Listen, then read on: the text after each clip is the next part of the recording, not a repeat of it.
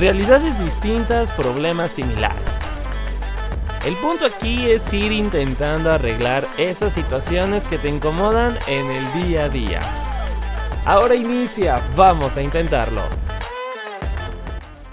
Oigan, a ver, hablándome ya bien, y bueno, más bien, estamos como ya culminando el mes del orgullo LGBTI más, y siempre habíamos hablado temas de aceptación propia, amor propio, descubrirte a ti mismo, a ti misma, a ti misma, pero nunca habíamos tocado el tema de, pues, qué es el vivir en una familia y que seas tú un miembro, una miembra, ok, suena muy raro miembra, un miembro LGBT, ¿no? En, el sentido de, de, pues, ¿cómo es este proceso, no? Puedes estar en una familia muy conservadora que te cueste trabajo salir, por así decirlo, del closet, o incluso que estés en una familia muy liberal y tengas esa oportunidad, ¿no? Esa ventaja, ese beneficio de, de que no tienes ningún problema, ¿no? Que no tienes miedo a salir. Entonces, justo es el tema que vamos a estar hablando el día de hoy, ¿no? Eh, las familias con personas LGBTI más y, y, cómo es este proceso, ¿no? Tanto de autoaceptación, pero también de la aceptación por parte de la familia, por parte de los miembros y, y de los beneficios y desventajas que puede traer, vaya, el tener que enfrentarte a estas situaciones, ¿no? Que para unos, para unas, como ya lo dijimos, pueden ser demasiado fáciles, demasiado vaya, demasiado buenos, pero para otros pueden ser demasiado difíciles, ¿no? Que, que, incluso puede implicar hasta el que, pues, te tengas que salir de tu casa o porque te corren o incluso hasta por salud mental, ¿no? Por tu bienestar, ¿no? Entonces, justo vamos a hablar de este tema el día de hoy. Yo te doy la bienvenida a un episodio más de Vamos a Intentarlo. Soy Sebastián Sainz y te estaré acompañando a lo largo de los siguientes minutos. Y justo para hablar más acerca de este tema, el día de hoy nos acompaña Emanuel García. Emanuel, Bienvenido, vamos a intentarlo. Ay, muchas gracias, Sebas, por invitarme. Ya quería estar aquí y ya por fin se logró. Exacto, por fin. Bueno, pero no va a sonar como que, como si fuera imposible, pero no, no lo es. Bueno, ya, estamos aquí, es lo bueno. Ajá. Oye, a ver, ¿tú qué opinas de este tema? O sea, ¿crees que realmente se vive como una cierta tensión en las familias cuando alguien dice, no sé, me gustan los hombres, bueno, más bien, tengo gustos del mismo sexo, eh, no estoy cómodo, cómoda con mi género, con mi, toda esta onda, ¿no? O sea, ¿crees que sí se vive una tensión dentro de la familia o es pura idea que te haces en la cabeza? No, yo creo que lo primero y lo más importante es entender de que ningún papá, ninguna mamá nace entendiendo, ni sabiendo, ni conociendo sobre el tema. Entonces, obviamente cuando su hija sale de esa manera, pues para los padres también es todo un proceso y tenemos que entender que es algo nuevo para... Porque nadie nace aprendiendo cómo tratar a un hijo LGBT, ¿sabes? Entonces creo que la tensión surge más que nada por la desinformación que se tiene y el poco conocimiento que hay. En muchos casos, porque como tú comentas, hay otras personas que tenemos el privilegio de que nuestros papás nos, nos desde el primer momento en el que les dijimos que nos gustaban ciertas cosas o teníamos una orientación diferente. Pero claro que existe, claro que existe una tensión al principio y ya es dependiendo cada familia cómo desarrollan esa conexión. Oye, y justamente es este tema, ¿no? Que, que, muchas veces es el desconocimiento del tema y que a veces es como, pues no sé, estas ideas que te dejas llevar que la sociedad te ha impuesto, ¿no? Y de que no, es que es malo, va a ir por malos rumbos. Y, y que incluso existen estos riesgos, ¿no? Que, que siento yo que, se tiene que crear como ese núcleo tal cual familiar y, y de aceptación y de acompañamiento, ¿sabes? Lo hablábamos la temporada con Alex Orbe, eh, más que nada en el tema de que a veces los jóvenes, los jóvenes, eh, al no tener esa confianza de, por, con su familia, acuden a, gente mayor, vaya, y que a veces esa gente mayor es como un poquito más mañosa en el sentido de que, pues, abusan de ti, ¿no? En ese sentido, ¿no? Con el, con el afán de, ay, sí, yo te voy a cuidar y toda esta onda y se crea como esta diferencia de edad que digo, no está mal en ciertas personas, en el sentido de que hay gente que realmente sí te quiere pero en el sentido de que hay gente que realmente sí te quiere apoyar, ¿sabes? Pero hay gente que se aprovecha de eso y abusa de, de los jóvenes, ¿no? Entonces esta onda en la que tú como papá, o incluso como hermano, como hermana, debes de crear como este ambiente, pues, positivo, tan siquiera de amor, ¿sabes? Como de saber de que, ok, tal vez no sé mucho del tema, pero estoy para ti, para ahí, ¿no crees? Sí, porque muchas veces justo el rechazo de los padres es por el miedo a la sociedad y a que vivimos en un mundo muy complicado para las personas LGBT, que vivimos con esos riesgos. Entonces ese miedo lo, lo convierten en un rechazo. Y creo que lo importante aquí como padre, lo que esperamos nosotros es que nos hagan entender el mundo en el que vivimos, que sí es un lugar peligroso y que van a existir ese tipo de personas, pero decir, ¿sabes qué? Te vas a enfrentar a este mundo complicado, pero estoy aquí para apoyarte y buscar herramientas para llevar el proceso mucho más sano y más seguro, porque tristemente vivimos pues en ese mundo que es peligroso para todos. Oye, ¿y como qué otros riesgos tú has visto o sabes de personas LGBTI más que corren, o sea, en el, sentido de que, oye, pues sabes que mi familia al parecer, no sé, es como muy conservadora, muy cerrada, o me da miedo como abrirme con ellos, como, ¿qué miedos crees tú, o más bien, qué riesgos, que era la pregunta, eh, se enfrentan, ¿sabes? O sea, ya dijimos que, por ejemplo, la gente mayor, ¿no? Que pueda abusar de ellos, tanto psicológico como físicamente. Pero, ¿qué otros riesgos tú conoces o que hayas escuchado que existen cuando se da esta situación, ¿no? Que, que, o sea, tu familia no te acepta, ¿no? Porque, ojo, estamos enfocándonos ahorita en la familia que no te acepta más o menos, porque ya, pues cuando la familia sí te acepta liberal, pues todo suele ser un poquito más de, más bonito, ¿no? Pero cuando no te acepta es cuando más te la ves difícil. Entonces, ¿qué riesgos consideras tú que existen? Pues yo creo que el principal puede ser el de la religión o la fe. Muchas veces con el miedo de me van a aceptar o no, buscamos información en lugares erróneos como y terminan entrando en lugares de conversión y donde te van a decir estás mal y van a afectar tu salud mental y muchas de esas personas terminan o siendo infelices toda su vida o suicidándose. Entonces, creo que ahí entra mucho el información errónea, la búsqueda de información errónea que puede afectar tu vida y eso es un riesgo para todas las personas pues que vivimos así. Oye, y fíjate que muchas veces he escuchado en el sentido de mucha gente por el mismo miedo de las creencias y todo lo que dice a veces las familias, es como, pues sabes qué, mejor voy a buscar apoyo con amigos, ¿no? Con amigas, con amigas. Y, y digo, no está mal, pero yo soy de la creencia de tal vez debes sí o sí crear ese núcleo de apoyo, ¿sabes? Ese núcleo de amor en tu familia porque al final del día son personas que, que sea lo que sea que te pase o, lo que sea que necesites, si necesites ser escuchado, escuchada, van a estar ellos, ¿sabes? O sea, no digo que tus amigues no, pero pues está esta situación de que puedes generar conflictos que si bien es cierto, pues puedes decidir de que, pues hasta aquí la relación de amistad, ¿no? Y se van esas personas, pero tu familia, de una u otra manera, siempre van a estar ahí, ¿no crees?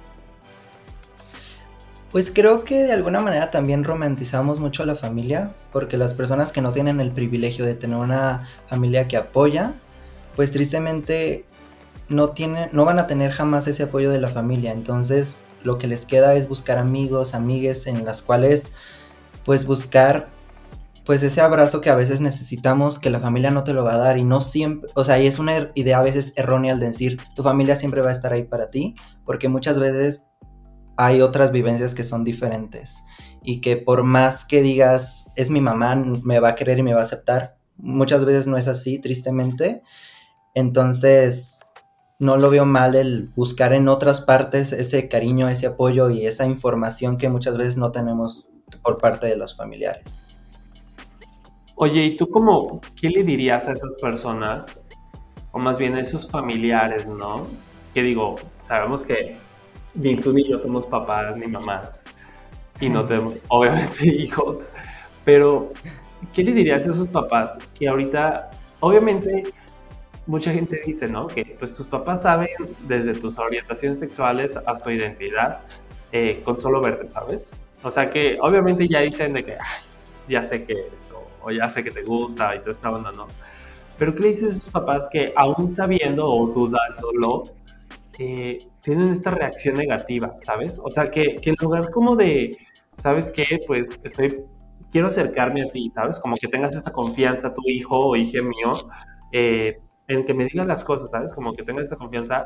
En lugar de que hagan eso, empiezan a decir comentarios negativos, ¿sabes? Entonces, como, ¿qué le dirías a esos papás, a esas mamás que pues están como a la defensiva de sus ideales, ¿sabes? Como a la defensiva de sus creencias de eso está mal, eso no se debe de hacer, eh, te vas a morir, cosas así, ¿sabes? O sea, como qué le dirías a esos papás o mamás. Sí, porque muchas veces hasta lo ignoran o lo niegan. O sea, los papás saben. Y muchas veces por el miedo, tal vez a la sociedad, a la iglesia, es lo vamos a ignorar o es solamente una etapa. Pero yo creo que aquí lo importante y lo que yo les diría es que se enfoquen en su hija como individuo y no traten de complacer a la sociedad, no traten de complacer a su iglesia, no traten de complacer hasta sus deseos frustrados de es que mi hija pues ya no va a casarse, ya no me va a dar nietos. Entonces, creo que es eso, dejen de buscar complacer a otras personas y enfóquense en querer y aceptar a su hija tal y como es, porque pues es quien importa, creo yo. Oye, y justo es esto, ¿no? O sea, ¿por qué solemos enfocarnos más en, lo que la sociedad dice y las creencias que lo que realmente importa? O sea, ¿tú por qué crees que, las personas, e incluso nosotros, ¿no? Que, que, a veces te enfocas más como en lo que la sociedad quiere que en lo que tú realmente quieres, en tu bienestar. O sea, ¿por qué sucede? Pues yo creo o sea, hablando de ese tema, creo que es porque vienen de una época en la que se satanizaba mucho y que había muy poca información. Entonces la sociedad iba generándote más y más miedos. También los medios siempre están mostrando negatividad. Nunca te muestran como tu primer posibilidad el ser gay, el ser lesbiana, ser bisexual. Siempre es como, pues sí, vas a crecer, vas a tener hijos, vas a tener novia, el novio o por ejemplo toda la desinformación del VIH. Entonces creo que justamente es por eso el miedo y por eso la sociedad genera estas reacciones en ti, pues que son erróneas. Oye, y avanzando un poquito más, ¿has tenido como alguna experiencia o tú llegaste a tener esta experiencia de, no sé, que pensabas que tu familia te iba a recibir como, bueno, no recibir, pero iba como a tomarlo negativamente.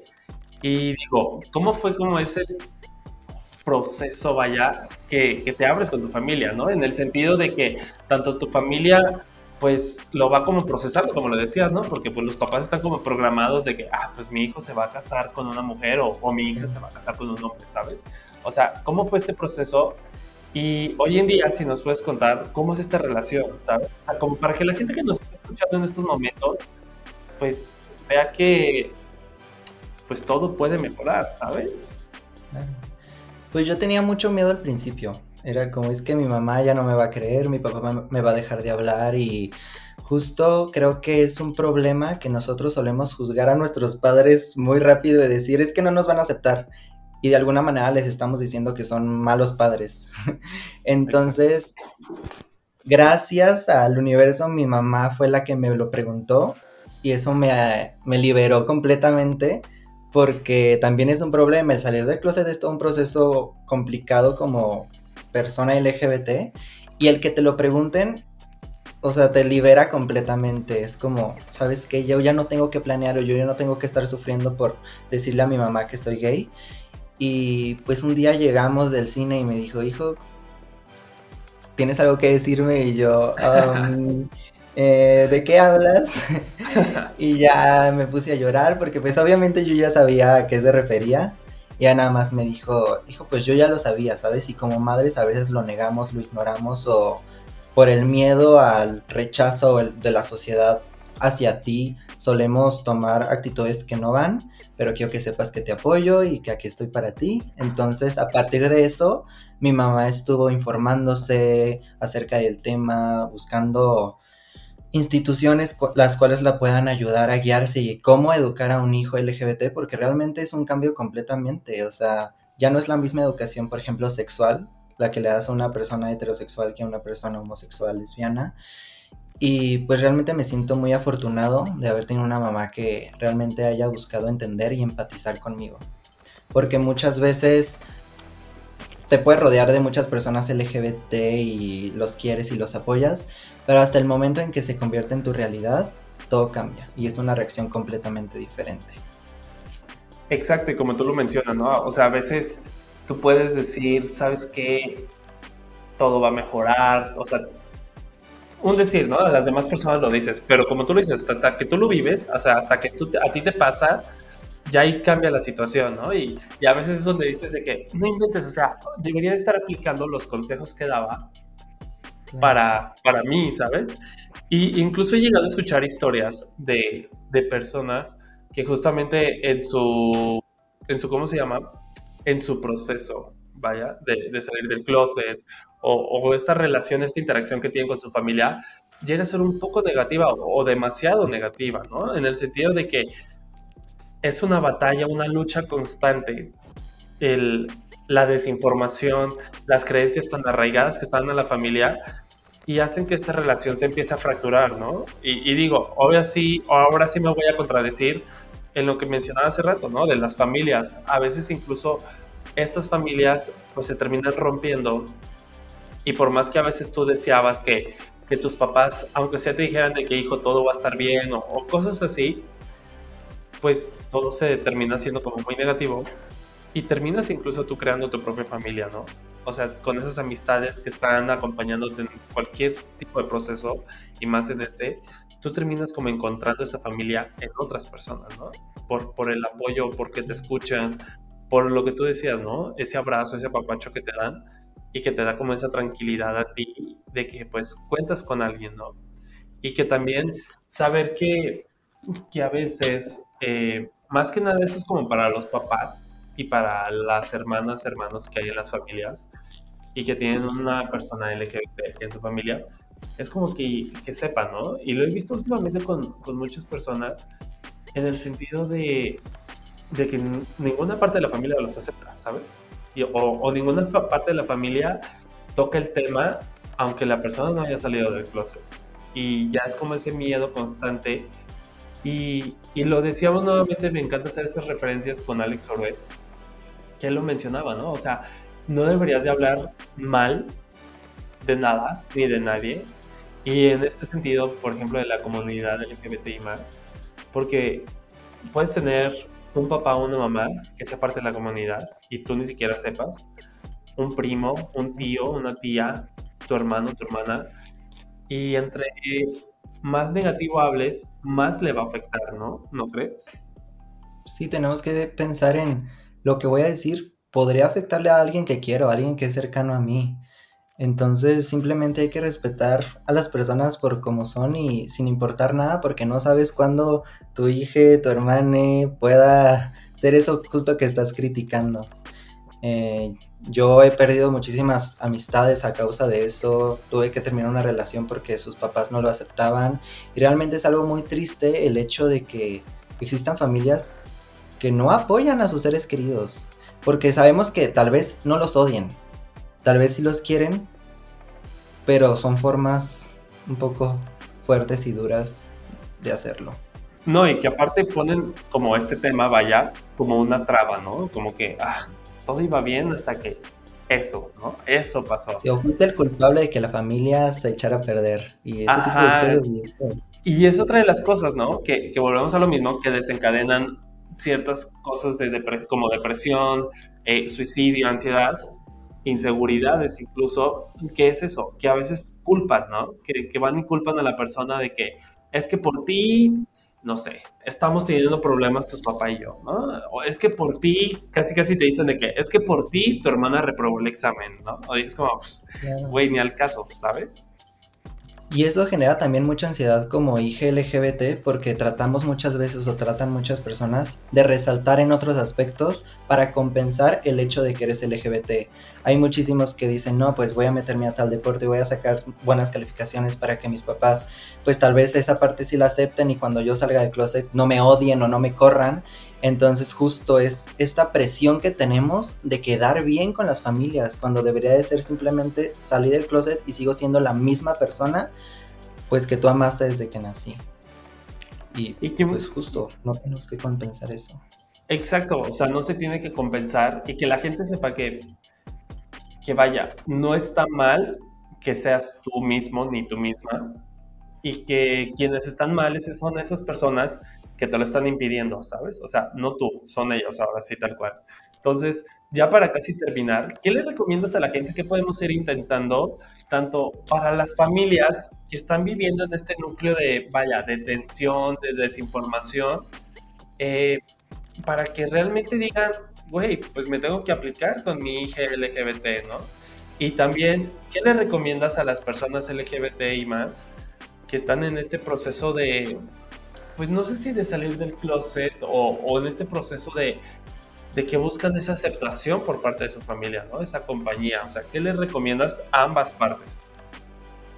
Pues a los padres y madres les diría que escuchen a sus hijos, traten de entenderlos infórmense, hay muchísimas instituciones y personas con la información correcta que les pueden brindar herramientas para que lo lleven mucho mejor. Y a las personas LGBT, pues que sepan que siempre va a haber una red de apoyo fuera de las familias y no siempre debe ser la familia. No te sientas mal si tu familia no te acepta. Y porque a tu vecino sí lo aceptaron no significa que tú ya no tienes a nadie. Siempre hay alguien que te va a apoyar, siempre hay instituciones, como decía, hay personas, hay muchísima información que te pueden ayudar a salir adelante y las cosas terminan mejorando. Tal vez no con tu familia, tal vez mágicamente no hagas que tu familia te acepte, pero tú puedes encontrar a tu propia familia, salir de los problemas que tienes, buscar esa red de apoyo, ese abrazo y aquí hay muchísimas personas que estamos para eso, para abrazarles. Oye, y justamente como lo dices, ¿no? Que, a veces eh, queremos comparar nuestra situación o la situación con la de las otras personas, ¿no? Y, digo, en este caso, por ejemplo, la aceptación, ¿no? En la familia, muchas veces las personas dicen de que no, es que fulanito eh, le fue súper bien, eh, me contó que le fue demasiado bien, que ya lo aceptan, yo veo que sus papás ya hacen esto con él y cosas así. Pero ya después cuando empiezas como a, chismear, a conocer la realidad de ese proceso, pues incluso puede haber momentos en los que ni siquiera se hablaba con sus papás, eh, cuando recién les dijo pudo haber sido de mucha tensión, entonces es como, no te dejes llevar, vaya, como en las redes sociales, ¿no? Con lo primero que ves, o sea, realmente todas las historias tienen sus altas y bajas y hay que conocerlas, ¿no? Y, y que sepas que tu realidad no es la misma que la del vecino de enfrente ni del diálogo, ¿sabes? O sea, por más igual que creas que son, pues son completamente distintas y pues todos tuvieron sus altas y bajas. Entonces, pues muchísimas gracias Emanuel por haber estado aquí. Vamos a intentarlo, no sin antes cuáles son tus redes sociales, donde te podemos encontrar. Igual si la gente pues requiere como de apoyo o quiere expresarse o sacar o no sé, algo contigo, ¿dónde te pueden encontrar? Claro que sí, muchísimas gracias a ti por invitarme y me encuentran en todas las redes sociales como Emanuel García P. Y yo siempre lo he dicho, mis redes son un lugar seguro, si necesitan apoyo, información, algún contacto de instituciones, ahí estoy para ustedes y para apoyarles en lo que yo pueda, pues porque somos una comunidad y debemos de apoyarnos entre todos. Pues muchísimas gracias nuevamente, Emanuel. Gracias a ti, Sebas, por invitarme.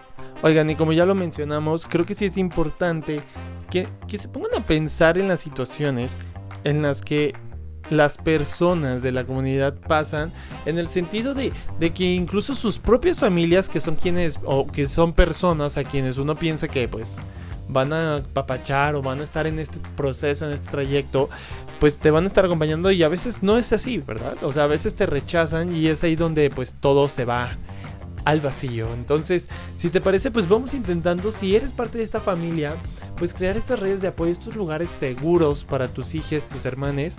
Y si no, si no, pues tú mismo, persona de la comunidad, busques tu propia familia que te apapache, te escuche y te acompañe en estos procesos. Entonces, si te parece, pues vamos intentando ser familias, pues LGBT friendly, ¿no? Suena, suena bien, ¿no?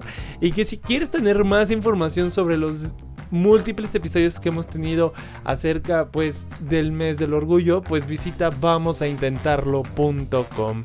Yo te dejo una pregunta para el siguiente episodio que es, ¿tú qué opinas o más bien, ¿tú qué consideras es ser un líder? ¿Qué, qué consideras que es esto, no? Entonces, esto te lo estaremos respondiendo en el siguiente episodio. Yo soy Sebastián Sainz y te espero en un próximo episodio de Vamos a Intentarlo. Consejos y experiencias que te ayudarán a buscarle un fin a esa situación. Compártenos tus opiniones y experiencias en Instagram como arroba Vamos a Intentarlo Podcast. Esto fue Vamos a Intentarlo.